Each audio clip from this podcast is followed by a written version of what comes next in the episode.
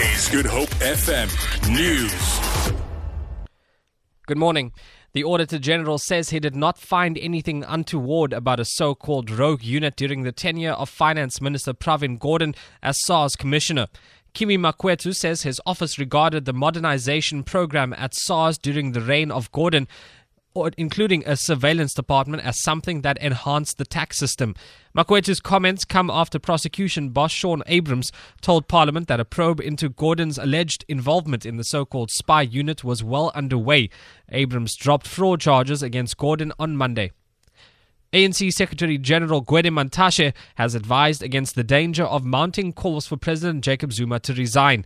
Addressing the O.R. Tambo Memorial Lecture at Pedi in the Eastern Cape, Mantashe said the ruling party was doing its utmost to resolve problems and restore the faith of the public.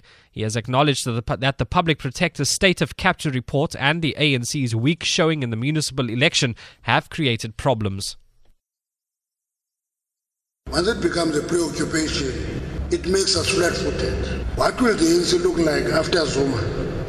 There will be ANC after Zuma. I'm not a member of hashtag X, Y, or Z must fall. I'm not part of that. Because I'm not driven by negativity.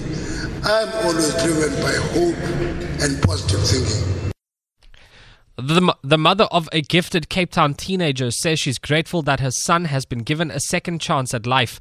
20-year-old Martinique Dupree was diagnosed with kidney failure at the age of 13. He's had over 20 operations and 2 kidney transplants. Since then, he's won 5 records at the South African Transplant Games in Johannesburg last year in the sprint, long jump and ball throwing categories. Dupree will represent South Africa at the World Transplant Games in Spain next year. His mother, Chantal September, says she is proud. For me as a mother, this happening to us now, it is more than amazing. I think it's better than winning the lotto, because God not only gave my son a second chance, but now God has given him a chance in life to present South Africa all over the world, and that is the most amazing part.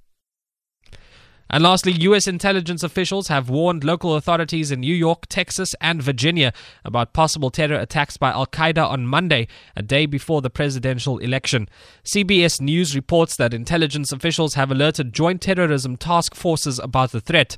Officials at the U.S. Department of Homeland Security did not immediately respond to a request by Reuters for comment.